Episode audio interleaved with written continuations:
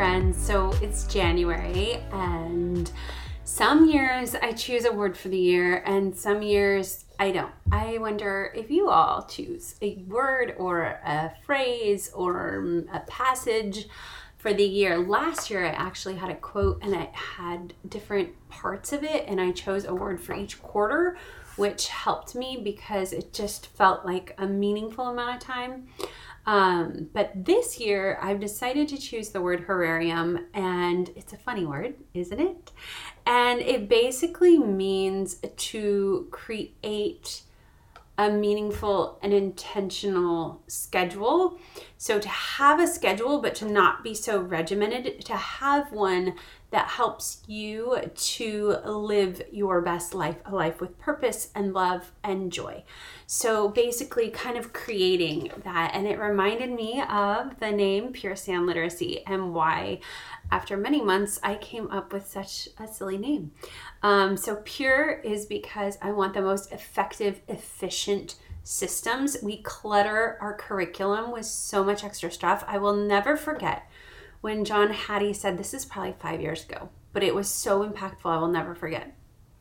I was listening to him speak, and John Hattie said, basically, in the United States, where I am, we need to get rid of half our curriculum. We've cluttered it so full with all these to-dos that we are muddling up our day. And so when I think of pure, it's because I want our days to be as efficient and effective and joyful as possible, and just clean and simple. We don't need a lot of extra stuff in our way. We need to do the important things and do them well, and kind of get rid of all the fluff.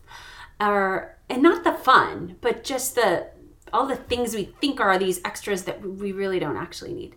And then sand is for the toes in the sand feeling, meaning when I think of my word for the year and my goals for the year, I want to create systems and schedules that work well so I can be the best, most impactful teacher in the most efficient way, so I can live the rest of my life. Because as much as I love literacy, and I'm so passionate, obviously, about literacy, I'm also passionate about my husband and my children and getting to go on trips and having fun together, playing, whether we're at home or going skiing or hiking.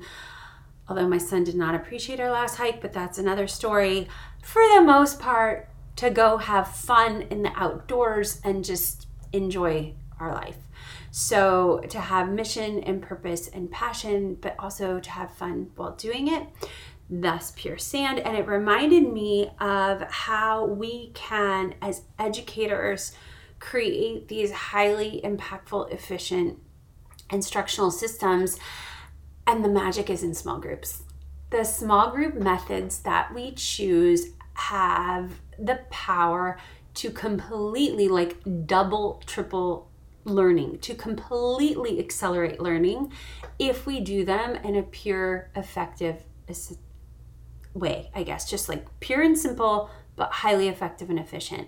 So one of the things I wanted to talk about today is kind of how I go about reframing old beliefs about guided reading and other small group instructional methods that I used to use more often when I started teaching, and how I've learned to assess students so that I can teach them in a different way in a small group. Um, so one, if you haven't heard episode one, I talk about Aries phases of word learning, and that is one way that I think about small groups. I use an encoding, a quick and simple, takes five minutes encoding assessment, where I give students what looks like a spelling test, but it's really just a window in the way they think about words, and it helps me to see which sounds they're processing and not processing. And um, I like to complement that with a phonemic awareness assessment, especially focusing on blending and segmenting. Um, so that gives me kind of the word learning portion of things. But for me to run a group that is aligned to the art and science of reading, and by that I mean, I of course am steeped in the research, but I also know that in the research, it is very clear that the best teachers, the ones that make the greatest impact, are the ones that know how to respond to the students in front of them.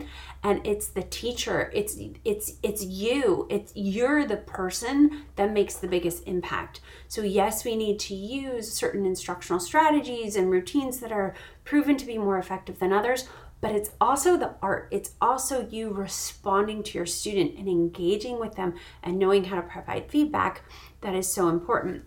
So when I talk about the art and the science of reading, I'm talking about empowering the teachers and then also following the research base and doing that in kind of a beautiful orchestrated way. So three ways that I like to run um, art and science of reading aligned assessments so that I can plan really powerful small group instruction is one, like I said, the spelling or encoding assessment, and maybe piggybacking that with some um, phonemic awareness assessment. And then two, a fluency assessment. And this can, some people think fluency is predominantly words per minute. And while that is an important barometer, it's kind of not what I hang my hat on, uh, especially with K two readers. I do pay close attention to it, and I use some assessment methods. Um, like you could use Literably, which is a running record, but um, not necessarily use it for leveling students. I like to give it to some students because it quickly records their voice, so I can go back and not only get at words per minute, but listen to how they're reading. So it doesn't have to be Literably, but it up to ten students is free. So it's great if there are some students that you want to drill down more deeply, um, that kind of, uh, or you might use it for a whole class and use it for other means and, and have the paid portion. But basically, the idea is some quick, efficient ways where you could get a words per minute. But what I really wanted to emphasize, and I'm looking at kind of my assessment packet that I use um, to help talk to you about it, is this fluency chart with four phases of fluency. So either a student is reading word by word, or they're reading predominantly in two phrase word two word phrase groups, or three to four word phrase groups, or they're really reading in large, meaningful phrase groups.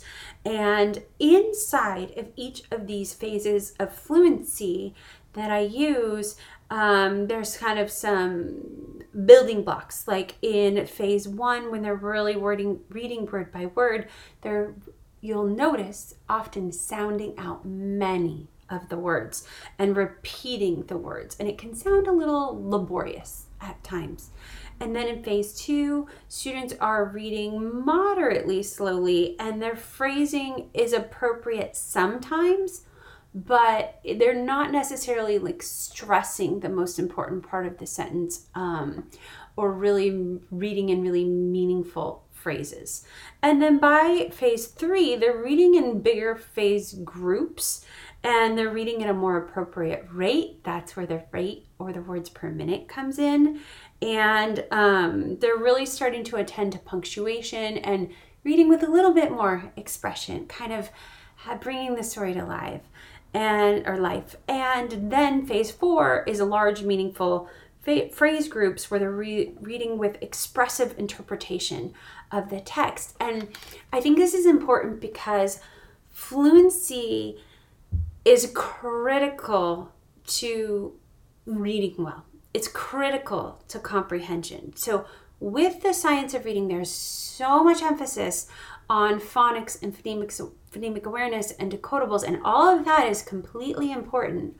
But you can have a student who is really mastering that area who is not fluent, because fluency is associated with decoding, but it's also its own piece. In my dissertation study, I focused on early literacy assessments and screeners, and when I did my research, I was surprised to see how it was really its own unique variable. And there's been other research out there to support this as well, but it kind of, fluency gets muddled a lot, uh, kind of lumped in with decoding or comprehension, when I I guess one way that I would encourage people to think about switching from traditional assessments where we're just leveling a student to the art and science of reading is to think about fluency as um, its own piece of the puzzle that is taught um, connected to in-text comprehension and connected to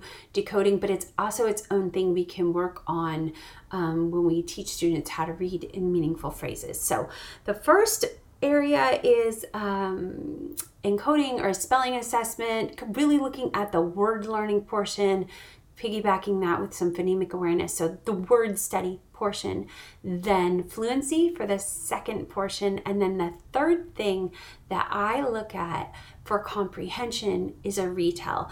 And the reason that is is because a retell is a really great window into how well a student is processing a text, and it's a tremendous way for teaching comprehension. So when you're thinking about small groups, we're not thinking of teaching every little bit of reading all in a ten, twenty, thirty minute session, depending on the type of grouping, but we're thinking of efficiency.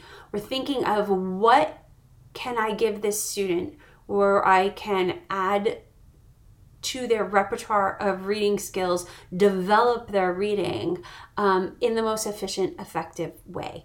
And retell is a beautiful area of comprehension. So what another part of that is story structure. So when I ask a student to retell, I'm looking at character, setting. Can they identify the problem or the kickoff in the story, basically that initiating event?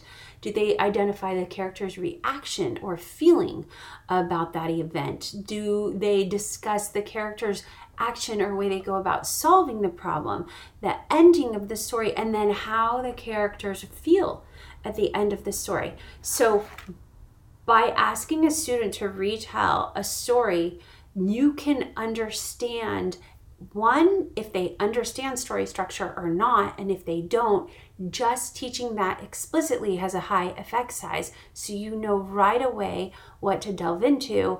And then two, oftentimes students have some elements, like they might give you, if they're in kindergarten, a beginning, middle, and end.